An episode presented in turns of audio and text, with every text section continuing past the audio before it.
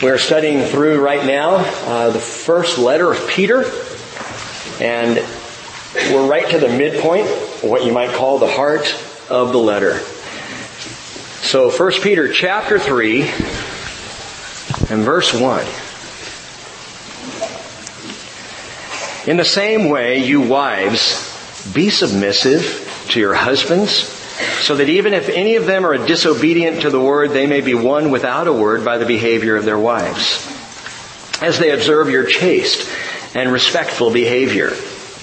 Your adornment must not be merely external, braiding the hair, wearing gold jewelry, putting on dresses, but let it be the hidden person of the heart with the imperishable quality of a gentle and quiet spirit which is precious in the sight of God. For in this way, the, in former times, the holy women also, who hoped in God, used to adorn themselves, being submissive to their own husbands, just as Sarah obeyed Abraham, calling him Lord.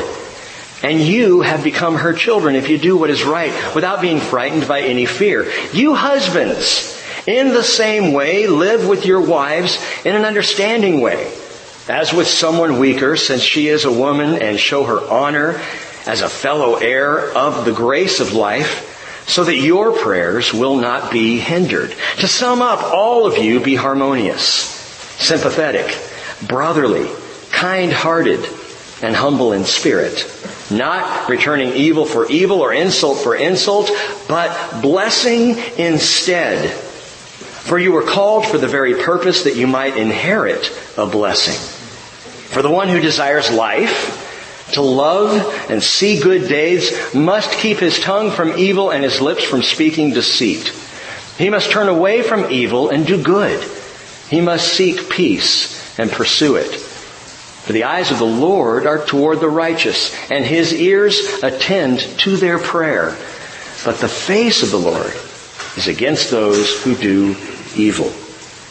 Lord, we approach you in this passage with a desire to be taught and led and to have understanding. Father, even as I read through this again this morning, in this culture, I am sorry to say that some of these words are offensive. Amazing, Lord, that this text, which is so beautiful and so tender-hearted and so filled with, with your love, it just rolls off the page and yet in such high rebellion, we would hear these words and cast them out as, oh, outdated, as archaic. But Lord, they are not. As with all of your word, this is eternal. Heaven and earth, Jesus, you said, may pass away, but my word will never pass away. And so I thank you for that. I pray that you will open our ears to hear your word and that your Spirit would do what you have done so many times before. We pray would you continue to teach and lead and instruct and bring revelation to us in Jesus' name. Amen. As I said, we have come to the very heart of Peter's great letter on sharing in the sufferings of Christ, and he turns to the example of marriage.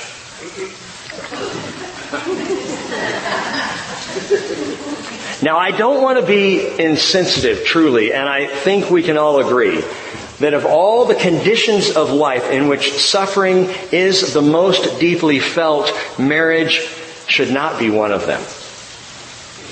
For all the kidding around, the knight on the white horse is not supposed to become the bum on the burro.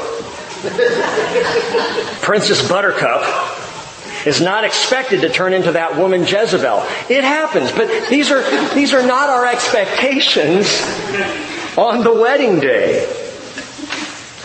And you know what? Greater than all our romantic expe- expectations or even disappointments of marital bliss, greater is God's intention, which He clearly spells out for us in His Word, and Paul tells us in Ephesians 5:31, "For this reason a man shall leave his father and mother and be joined to his wife, and the two shall become one flesh." This mystery is great, but I am speaking with reference to Christ and the church.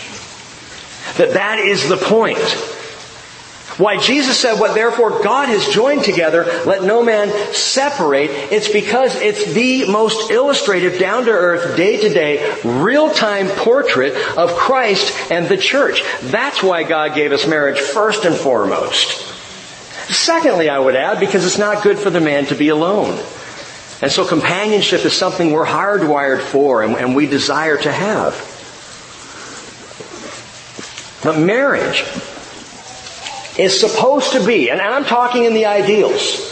In fact, speaking idealistically, there's not a one of us in here who doesn't know that the ideal is something none of us have ever yet reached. And often we fall very short from it. But speaking in the ideal, marriage is that consummate relationship that is supposed to be centered on Christ Jesus himself and portraying Jesus and the church in relationship. That's the idea.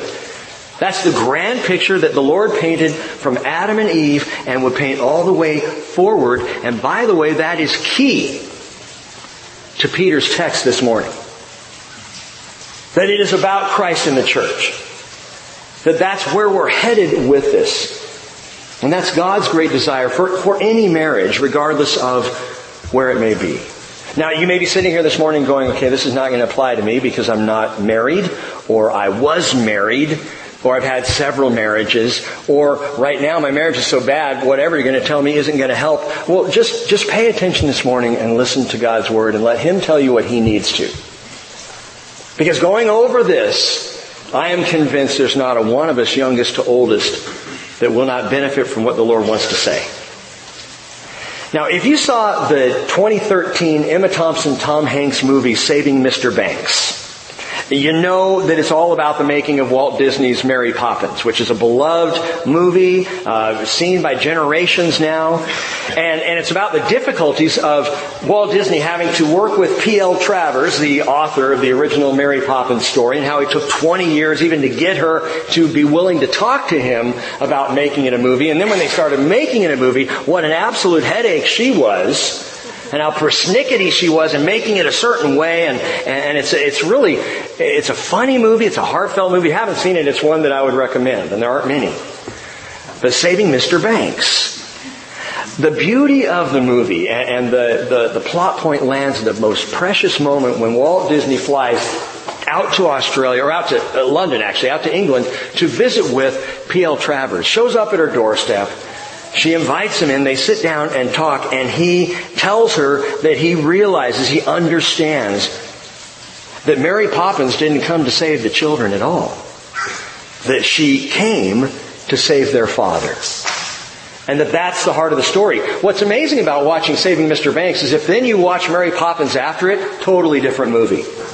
Then you get it. Oh, now let's go fly a kite is not just another supercalifragilisticexpialidocious at the end of the movie. Now it's just a song of joy and dad's there and he's got it and he's, he has his family. He's been saved. And that's the, the point of the movie. So in the same way, whatever your circumstance, again, be it married, single, divorced, separated, remarried, the issue at hand and the reason for the placement of this topic right here in this letter on suffering is not how to save a marriage.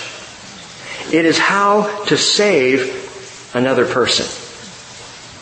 It's how to save a spouse or how to save Mr. Banks. Peter's exhortation throughout the letter in, in, the context here of sharing in the sufferings of Christ, it is by nature a willingness to suffer for the salvation of another person. That's what the letter's about. That's why Christ suffered. That's how we most greatly align ourselves to Jesus and suffer like Jesus and share in His sufferings when our suffering is for the sake of the salvation of another. That to me is the, the whole letter in a sentence. Sharing the sufferings of Christ, which is for the salvation of another. So the context of marriage is perfect.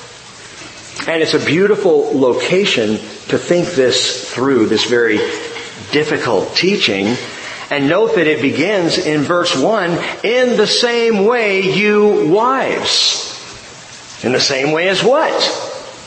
Now some scholars say, well, it just means likewise, because he's introducing now a new subject area. No. Some say that Peter is comparing wives to the way that servants are to be submissive, jumping back to verse 18 of chapter 2. Here's where the scholar completely forgets the Savior. And it happens more often than not. That again, the fact here that the whole letter, indeed the whole Bible directs us to the person and the example of Jesus. Always look to where the meaning of a sentence takes you back to Jesus and you're going to understand what the sentence is about. So when he says, in the same way you wives, you have to look back to what he has said.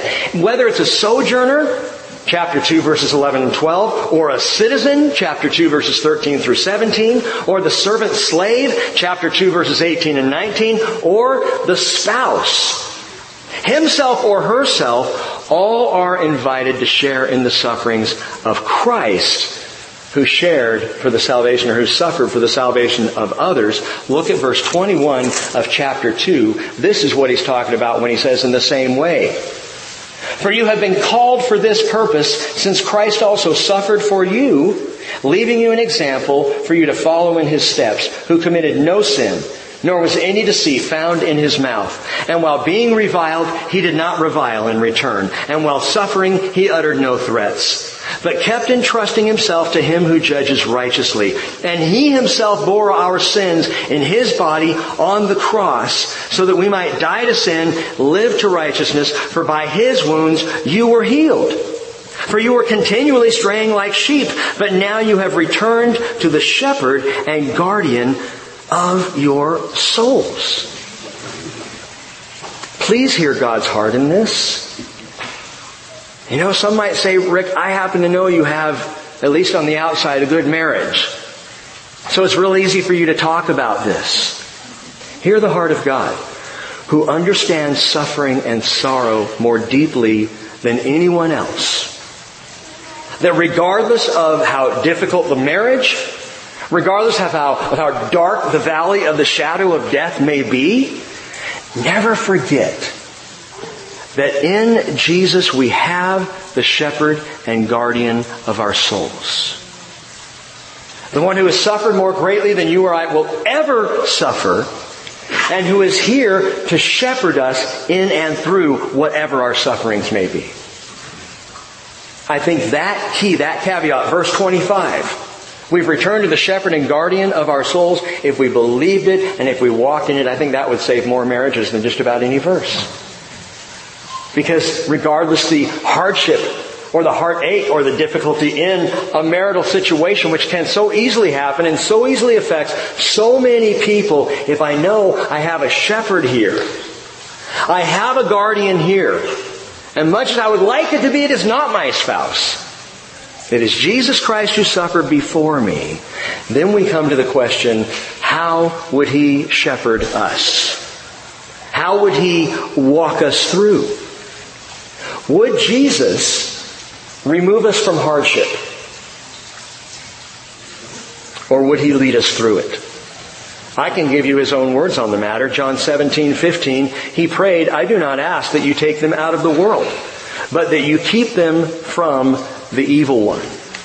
Shepherd me, Lord. Guard me, Lord, even as I walk through the valley of the shadow of death. Now again, we're entering a difficult to navigate area, and Peter begins with wives. Daring. Courageous. Stupid.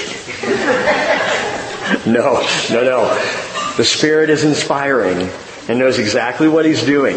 The wives get six verses of instruction. We husbands just get one. Now, now please understand, one may be all that we husbands can get.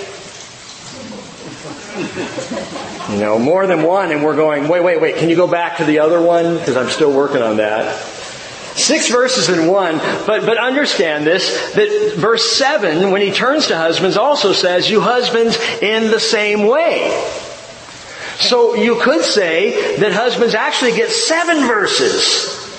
We get the first six and we get an additional one. You could put it that way. You'd be wrong, but you could say it that way. Why would you be wrong? Because you husbands are also to act in the same way, not as your wives, but as Christ Jesus. You wives, Christ is the example. You husbands, Christ is the example. We go back to Him. He is the instruction.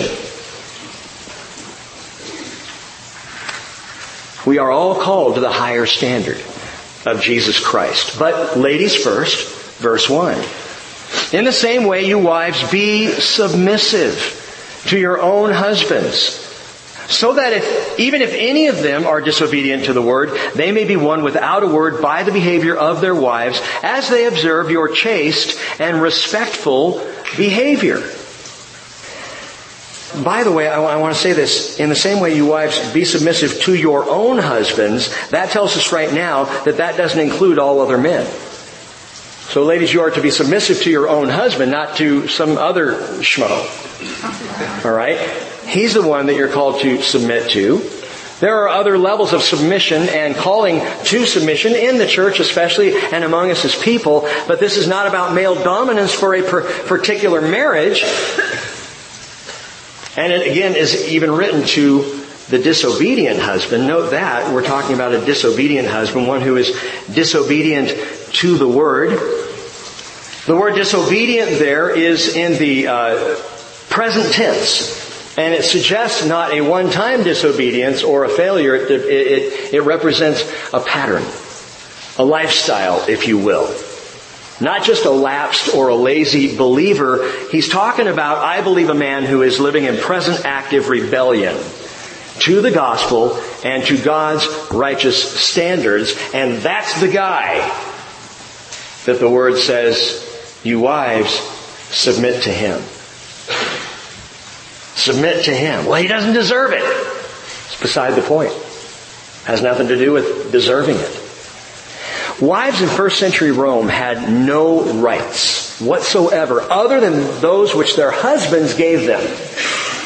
You wanted rights, you had to have it from the big guy, from Mr. Daddy O, from Papa. He was the one who gave you the rights to do what you did, and this was part of culture, and it was assumed and expected. But suddenly, you've got women becoming free in Christ. You're free in Christ. There is neither Jew nor Greek, slave nor free, male nor female. You are all one in Christ Jesus. And she goes home from a Bible study. She goes home having given her life to Jesus, and there he sits. and you're going to give me my rights? I have just been set free. Well, how should they be advised? Get out of the marriage and come follow Jesus. He's your man. You know what? I've seen women do that today. Or maybe not just so much getting out of the marriage, but denying husband as the one to submit to and just saying, oh, I'm just going to submit to Jesus and ignore him. That's not the point either. Yes, submit to Jesus, but this is a, a, a practical submission in the marriage. Do you leave the bum? Because now that you're free, you know, he has no say over me? How would Jesus advise? Here is how you begin saving Mr. Banks, Mr. Disobedient, Mr. Lost. Note this three words we'll put together here and work through. It's submission for observation unto salvation. Submission for observation unto salvation, and he begins with submission in the same way. In the same way as what? As Jesus, you wives, be submissive. In the same way as Christ. Because here's the truth, you cannot browbeat anyone into faith. Have you ever tried? You parents ever try with an adult child? To beat them back into the house and into church on Sundays and you spouses ever try to demand that the other spouse go or, push or, or cajole or cavort or try to compel them to get involved or to come back to Jesus? have you come to Jesus that way? Now, now I'm, I'm, think about this. When you gave your heart to Jesus, I'm not talking about when you started coming to church. When you gave your heart to Jesus, was it because you finally just gave up because you were sick and tired of being beat over the head by someone with a Bible, so okay, alright. Or was it something else? Was it what the Bible describes where Paul says, Romans 2 verse 4, do you think lightly of the riches of his kindness and tolerance and patience, not knowing that it's the kindness of God that leads you to repentance. Or Titus 3 verse 4, when the kindness of God our Savior and His love for mankind appeared, He saved us. Not on the basis of deeds which we have done in righteousness, but according to His mercy. You're not going to force faith. Required religion never roots deep in the heart. I know. I was raised with some degree of required religion. And I don't even say that about my parents, my mom and my dad who have such a heart for the Lord, but I had this sense of required religion, and it wasn't until I started to see the kindness and the mercy and the grace and the love of God that I wanted to give him my heart. Before then, it was get up Sunday morning because we're going to church, slap a smile on your face, and enjoy yourself. and I began to when I saw the love of Jesus.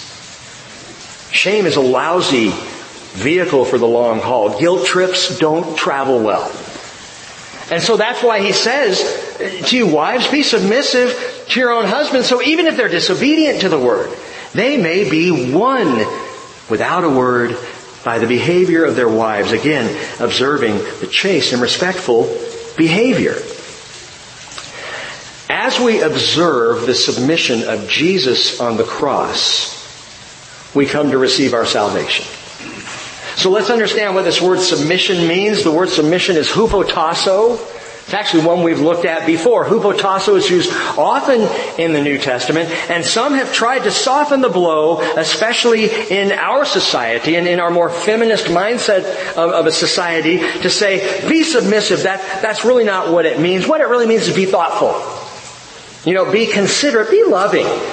I can handle that. Be submissive to the jerk doesn't sound good to me. Well, the New Testament uses the word hupotasso in a pretty clear way. It's used in Luke 2.51 of the submission of Jesus to his parents, that he was to submit to them. Or the submission, get this one, Luke chapter 10 verse 17, of demons to the disciples. Now I'm doubting that the demons were becoming thoughtful, considerate, and loving. No, they were submitting because they had to submit. Or the submission of citizens to governing authorities as we studied Wednesday night in chapter 2 of this letter. Same word. The submission, hupotasso, of Christ Jesus to the Father, 1 Corinthians 15, 28. Or of servants being submitted or subjected to their own masters. Again, 1 Peter chapter 2, verse 18. It's used of the submission of unseen spiritual powers to Jesus. 1 Peter 3:22. It is used to describe the submission of the church to Christ. Ephesians 5:24. It is used to describe the submission, get this, of the entire universe to Christ Jesus. Ephesians chapter 1 verse 22, and he put all things in hupotasso, submission under his feet and gave Jesus as head over all things to the church, which is his body, the fullness of him who fills all in all. So, dear sisters, listen. To be submissive is the most, the most Christ-like posture you can have on this planet. To be submissive is to be like Jesus. Zebedee's wife came to Jesus with a request, asking if her boys, Yaakov and John, could have preferred seating in the kingdom. I'd like for my boys to sit on the right and the left of you. I want them in a high position. They clearly have been following you. They've given up so much for you. So Lord, I want you to do this for us. You can imagine how well that request went over with all the other disciples. And in Matthew chapter 20, verse 24, it tells us that hearing this, the ten became indignant with the two brothers. You know, Jesus called them Boanerges. I think the other ten were calling them boneheads at this point. And it says in verse 25, but Jesus called them to himself. And he said, you know that the rulers of the Gentiles lord it over them. And their great men exercise authority over them. It is not this way among you. But whoever wishes to become great among you shall be your servant. Whoever wishes to be first among you shall be your slave. Just as the Son of Man did not come to be served, but to serve and to give his life as a ransom for many. You know what? Sisters, if Jesus came on such a mission of submission, why would we not do the same? How could we not do the same? So to submit is to submit. Let's not water that down. But he doesn't deserve my submission. Did we deserve the submission of Christ? Did any one of us deserve for him to die on the cross of Calvary to save us from our sins? Well, I don't know. I had a pretty good week that week when he died, so I think maybe I deserve. No, you did not. We never deserve the submission of another. But that's beside the point. Be submissive.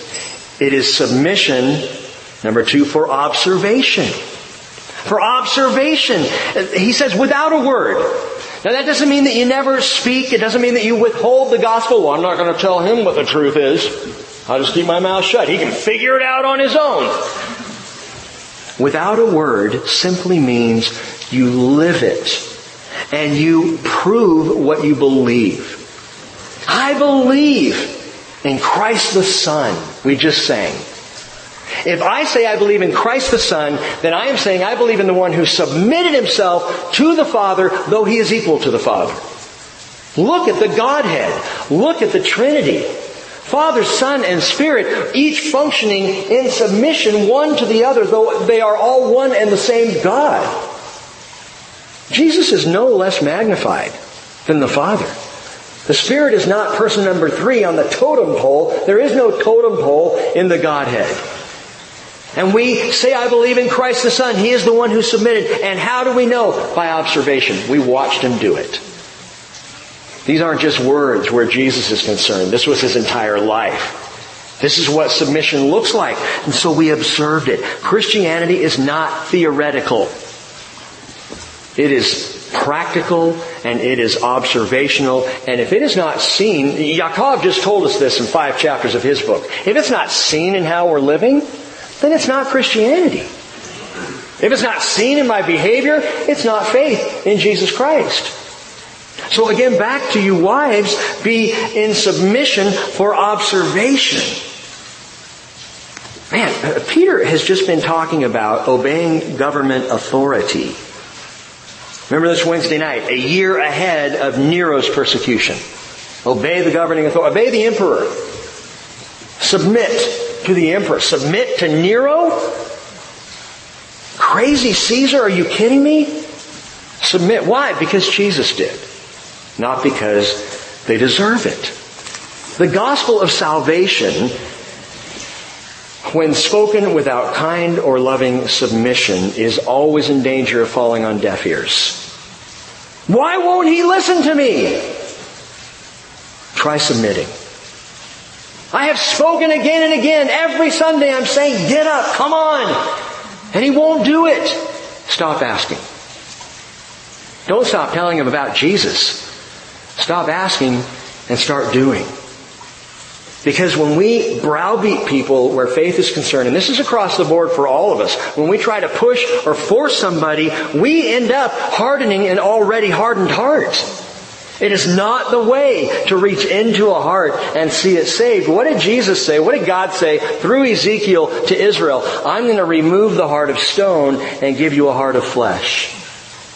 The whole point being, I'm going to soften your heart, not make it more hard. And so to win one without a word is to have that mentality, that thinking, as they observe your chaste and respectful behavior. Your adornment, verse 3, must not be merely, merely external, braiding the hair. Ladies, don't start taking the braids out. Wearing gold jewelry, don't hide it. Putting on dresses, that's cool. But let it be, he's speaking in contrast here. He's speaking of the outward versus the inward. He's not saying the outward is a, a, a no-go. Don't do any of these things. He's saying, let it be inward, the hidden person of the heart with the imperishable quality of a gentle and quiet spirit which is precious in the sight of God. Well, isn't she precious? You know what the last time was that we heard Peter use the word precious? When he was talking about the precious living cornerstone, Jesus Christ. Precious as in a, precious gem highest of value, the precious head of the corner, Jesus. And you coming to Him as living stones are also to be precious in the sight of God. How do I as a living stone become precious? It's the inner life. It's the spirit man. It's the spirit woman. It's the hidden person of the heart. Men, don't relegate verse 4 to your wives. I read that and I think that is for me. The hidden person of the heart. That's where we go. But ladies, listen. What is of such high value to God is that which is hidden in the heart. That inward faithful Christ likeness. And note also that it is imperishable, he says in verse 4. Now that's good news. It never gets old. It never fades. It never requires Botox. Facelifts are unnecessary. Cover up is a thing of the past. The preciousness of the hidden life with God, of the heart, is something that gets more and more and more beautiful and wonderful and valued as we grow in life with Jesus. Proverbs 31 verse 30, 30 puts it this way, charm is deceitful and beauty is vain, but a woman who fears the Lord, she shall be praised. Stay with that idea of fear for just a moment because he's talking about submission for observation unto salvation. Verse 5. For in this way, in former times, the holy women also, who hoped in God, used to adorn themselves being submissive to their own husbands, just as Sarah obeyed Abraham, calling him Lord. And you have become her children if you do what is right, without being frightened by any fear. So Sarah's the example here of this submission for observation unto salvation. Sarah's submission saved Abraham's backside more than once. There was salvation that actually took place in the story. Sarah called him Lord. I have tried to point that out to my wife so many times.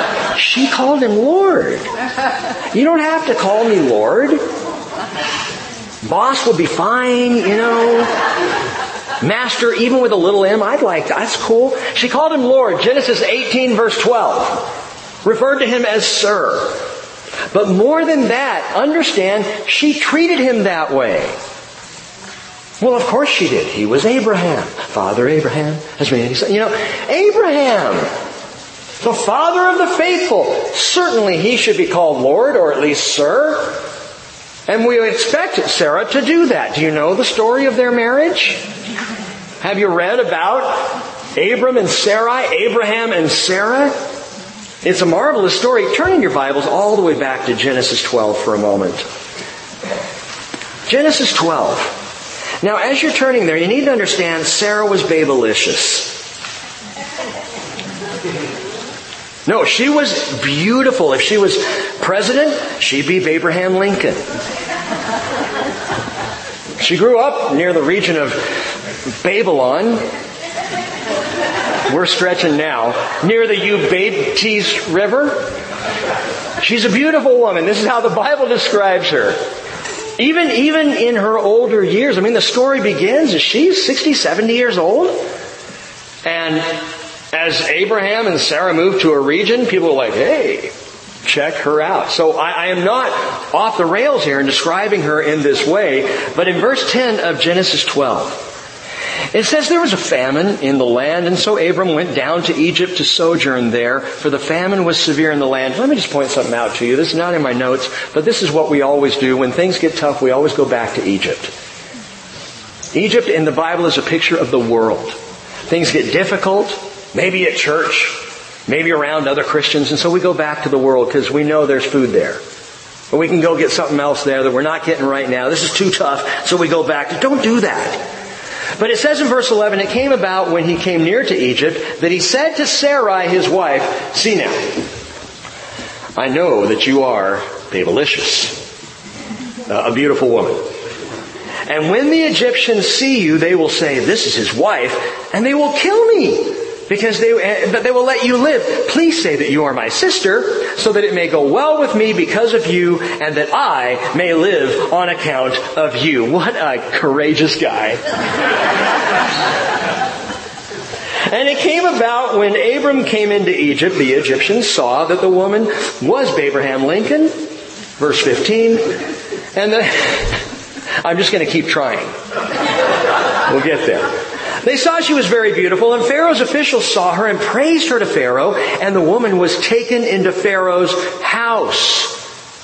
Much to the dismay and the argumentations of her husband, oh no, that's not there.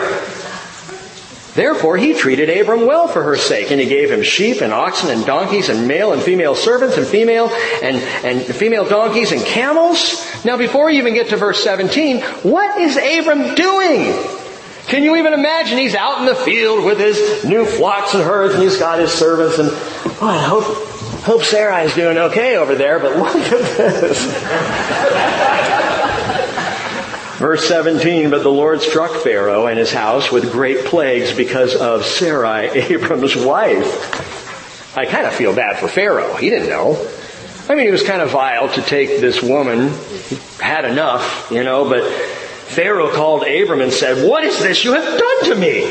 And why did you not tell me that she was your wife? Why did you say she is my sister so that I took her for my wife? Now then, here's your wife. Take her and go. Remember I said women didn't have any rights? She's just being passed around here. Pharaoh commanded his men concerning him, and they escorted him away with his wife and all that belonged to him. I would love to be a fly on the chariot in that conversation as Abram and Sarah are walking away, and he's like, yeah, but, but look at all the flocks and herds we have now. And she's just like, send me over there. Go over to Genesis chapter 20. Because you'd think once would be enough to learn the lesson. Oh no. Genesis chapter 20 verse 1. Now Abraham, so we've now had some great interaction with God. We've had our name changed. Things are looking up. It's a holy, faithful life, and he journeyed from there toward the land of the Negev and settled between Kadesh and Shur. And then he sojourned in Gerar, and Abraham said of Sarah his wife, She is my sister. So Abimelech, king of Gerar, sent and took Sarah. But God came to Abimelech in a dream of the night and said to him, Behold, you're a dead man. Because of the woman, you cannot make this stuff up. You can't write this stuff. This is hilarious. You're a dead man because of the woman whom you have taken, for she's married. Now Abimelech had not come near her. And he said, Lord, will you slay a nation, though blameless? Did he not himself say to me, she is my sister, and she herself said, he is my brother? In the integrity of my heart and the innocence of my hands, I have done this. And then God said to him in the dream, yes, I know that in the integrity of your heart, I just see God putting little quotations around that. You have done this. And I also kept you from sinning against me. Therefore, I did not let you touch her. Now, here's the point. There's more to the story, but my goodness, she called him Lord. In between these two stories, she was still calling him Lord when she should have called him Abraham. Why'd she submit? Even when she knew, she knew he was patently wrong and he was making dumb, foolish decisions. Why did Sarah submit? Fear. Fear. Oh, not of Abraham, not of Pharaoh or Abimelech, but I believe Sarai, Sarah feared God. And this is a key, ladies. Back in 1 Peter 3, in verse 6, he finishes referring to the wives saying, just as Sarah obeyed Abraham, calling him Lord, if you have become her children, you become her children if you do what is right without being frightened by any fear. This is how you live, wives. This is how you live without being frightened by any fear. You fear God. You fear Him. You trust in Him with abiding reverence in your spirit. You trust Him as the shepherd and guardian of your soul. And you know what happened to Sarah? God saved her. Both times. Protected her from Pharaoh, protected her from Abimelech, God saved her because she feared God. It was submission for observation unto salvation and Sarah herself got saved. And so did Abraham, not because he lied, not because he deceived. He got saved too. Sarah was saved, note this, ladies, saved from her husband's foolishness. You ever know that your husband's being an idiot? You just know? You're watching it take place? I could help, you know? And, and, and the Spirit says, Submit. Submit for the Lord's sake. Submit for the Lord's sake. She got saved and both from her husband's foolishness, she was saved into the Father's grace. She was blessed ultimately as the mother of a nation, the one that would bless all the families of the earth. Genesis 12 verse 3. And God saved Abraham too. She he saved him from his foolishness, from his lack of faith, from his auto-destruct sequence that was set so many times in his life. God saved Abraham from that. And speaking of Mr. Banks and saving that man, listen ladies, here's the thing that's hardest in a difficult marriage. The longer the marriage is difficult and the more the husband rejects every best intention of the wife, the easier it is as the wife to look at him and go, I am done with him. Even to the point of actually saying, I don't want to save him. Let him save himself. In those moments, remember Jesus.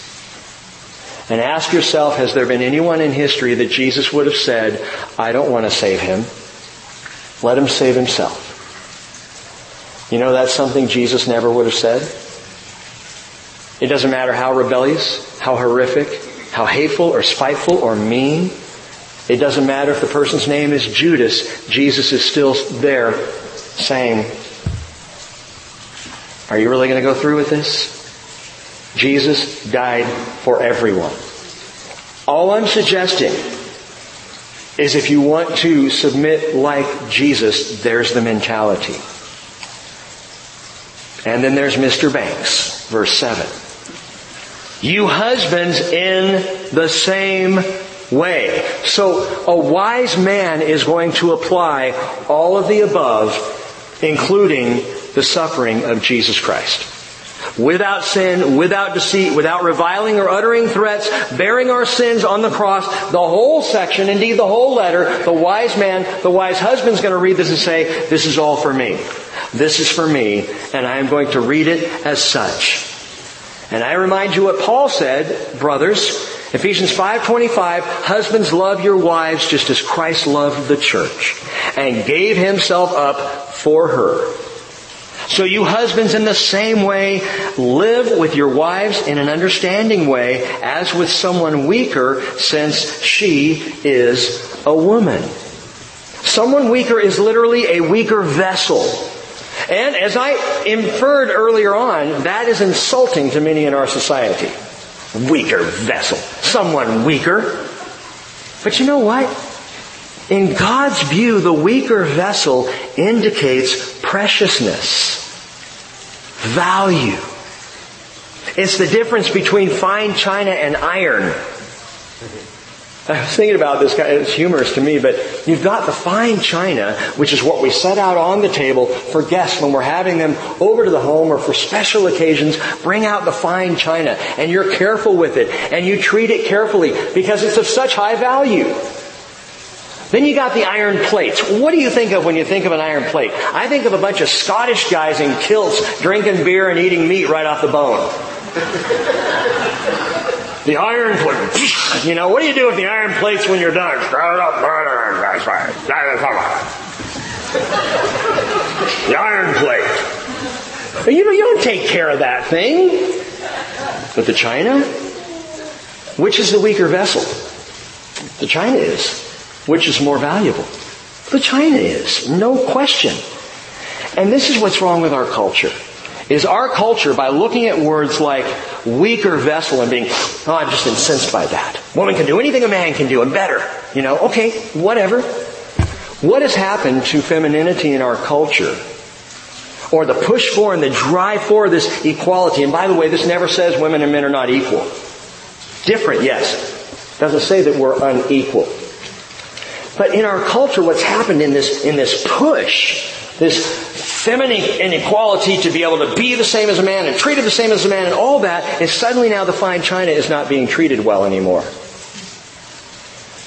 And our cultural view of men and women is so completely upside down, it is so broken and bent and twisted that now people have gender identity issues. They don't even know what to think of themselves. And the way for that in this day has been paved for 50 years. 1 Corinthians chapter 12 verse 22 says, the members of the body which seem to be weaker, seem to be weaker, are necessary. And those of the body which we deem less honorable, on these we bestow more abundant honor. And our less presentable members become much more presentable. Whereas our more presentable members have no need. But God has so composed the body, speaking of the church, giving more abundant honor to that which lacked, so that there may be maybe no division in the body, but that the members may have the same care for one another. Weaker vessel, more precious would be a good way to look at it. But there's more to this. The word here, woman, live with her in, an understanding way as with someone weaker, for she is a woman. This is a rare use of the word. It's not just gune, which is the Greek word for woman, it's gunekios. Rarely used in the New Testament. In fact, Grudem in his commentary says this translation is more li- literally the feminine one. Not just woman, she's, because she's a woman. No, she is the feminine one. And what is suggested here, he writes, is that Peter looks to the characteristic nature of womanhood or femininity and suggests that a wife's femaleness should itself elicit honor from her husband. Did you hear that, guys? We don't treat her as a woman who's weaker, so we put up with her. No, we highly value her in her femininity, in her sensitivity, in her spirituality. So again, husbands, weaker vessel doesn't indicate less value or unequal, but deserving of even more of our care, more honor, more tender loving treatment. That needs to be the male mentality toward the femaleness of our wives. Now, she's not acting like she needs more care, then you give her more. But she's being to me like I've been to her. Treat her better because she is the feminine one. And then continuing in verse 7, and show her honor as a fellow heir of the grace of life so that your prayers will not be hindered. Man, isn't it true? Can you effectively communicate with God while dishonoring your wife? Married guys, I can't. The worst time of the week for Cheryl and I to be in conflict is a Sunday morning right before I leave. Which actually has worked out really well, the two services, because usually she's still sleeping so I can slip out of the house so nothing's happened bad. He gives us, you know, all Saturday night into the morning to fix or correct whatever happened on Saturday so I can come here and actually be able to talk about Jesus. A Wednesday afternoon argument, bad idea. I'm so thankful because now on Wednesday afternoons, David has Taekwondo and the girls have ballet, so I don't even see Jesus. Uh, see Jesus. I don't even see Cheryl.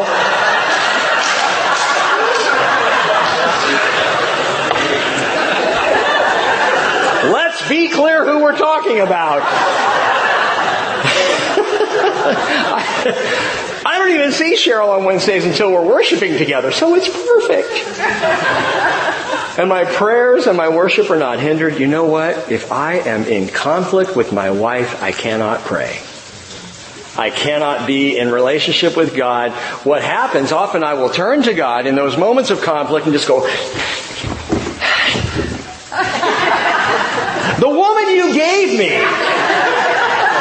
She did bid me and I did eat and now we're in this, man. and you know, pointing the finger, the moment I do that, and, and this, it's just, I'm just sharing here. Can, can we talk? then I will have those moments with Cheryl when I am angry and I turn to the Lord and I go, Lord, and the moment I say Lord, I, I see Him going, you go treat her as the feminine one. And you go love her because we ain't talking until you are talking. You want to shut down prayer, gentlemen? You want to quench the work of the Holy Spirit? You want to collapse the shepherding of Jesus in your life that we all desperately need? Few things will shut it down faster than treating her wrong. That's just the way it is submission for observation unto salvation. And we can add to that, and I believe, women, this applies to you too, we can all add to that supplication. It's part of the deal. Grudem wisely says, this is Wayne Grudem, by the way, excellent commentary on 1 Peter. Wayne Grudem, G-R-U-D-E-M. He says, so concerned is God that Christian husbands live in an understanding and loving way with their wives that he interrupts his relationship with husbands when they are not doing so. That God is the interrupter of our conversation when things aren't good between me and her. What did Paul say? 1 Timothy 2 8, I want the men in every place lifting up holy hands without wrath or dissension. We always assumed the wrath or dissension was toward other men. You know, stop locking horns with the other bulls out there and go pray together. Perhaps without wrath or dissension would apply in our marriages as well. We can't lift up holy hands and pray when we are in conflict. And again, ladies, you have that same impact. And you know. Now, I have been told that I am actually harder on my brothers than I am on my sisters. That I tend in my teaching as a pastor to lean more heavily on husbands and fathers than I do on wives of mothers. Let me just respond by saying, of course I do. Do you think I'm an idiot?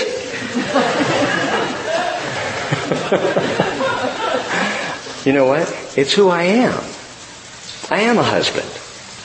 I am a father. I am a man. So yeah, I'm going to be harder on guys because that's me. I'm not a woman. I don't understand being a wife. I don't know what it's like to be a mother. So what I say to ladies and wives and mothers and sisters, I say uh, carefully, trying to, you know, stand as far behind the Word of God as I possibly can. So it's His word speaking to you and not me because I don't have that life experience. I'm a man. It's who I am. But my friends, all of this ultimately goes to who we are in Christ, male or female. Who am I in Jesus? Who are you? Verse 8, to sum all up, all of you, be harmonious, sympathetic, brotherly, kind-hearted, humble in spirit, and not returning evil for evil or insult for insult, but note this, blessing instead. You might want to mark through giving A in verse 9, because it's not there. It is not singular, it's plural. It is a lifestyle of being about the blessing, plural of others, not just giving a, a certain or particular blessing. Giving blessing Blessing instead, for you were called for the very purpose that you might inherit a blessing. Blessing in the plural form. Blessing as in God saying to Abraham, Genesis 12:3, and in you all the families of the earth will be blessed. So see, this saving is much bigger than Mr. Banks or Mrs. Banks or the marriage of the Bankses. This saving is generating a blessing to your spouse, to your children, to people outside the marriage, to other believers within the church, to the picture of the church itself, and out into the very world we're talking about living like Jesus, sharing the sufferings of Christ that we might offer the blessing that He offered. Salvation. Eternal salvation. In verse 10, he begins to quote Psalm 34 verses 12 through 16, the one who desires life and to love and to see good days. So if that's you, continue reading. If that's not you, if you really prefer death and hatred and bad days, then stop right there. No, the one who desires life and love and good days must keep his tongue from evil and his lips from speaking deceit. He must turn away from evil and do good. He must seek peace and pursue it. For the eyes of the Lord are toward the righteous, and his ears attend to their prayer. But the face of the Lord is against those who do evil. Again, saving Mr. Banks has such a bigger impact and an influence than just Mr. Banks himself. All of this, man, apply this to your spouse, husbands, wives. Apply it in your marriage, regardless of the state of your marriage. Regardless of right now you're in a season of honeymoon or a season of suffering. Apply this in the marriage. Apply it to your parents. Apply it to your siblings. Offer it to your children. And even if you, even if I personally suffer for it, do it without reviling, without uttering threats, fearing God, entrusting ourselves to Him who judges righteously. And just remember, whatever we must suffer, we suffer. If indeed we share the sufferings of Christ, supplication and salvation will be the result of our sufferings. Relationship with God and an eternity with Him. Our prayers will not be hindered but will be rich and full and deep in Jesus. And the door of eternity will swing open wide in ways that we cannot see or imagine. We don't need Mary Poppins to fly in. We need Jesus. And we just need to share in His sufferings.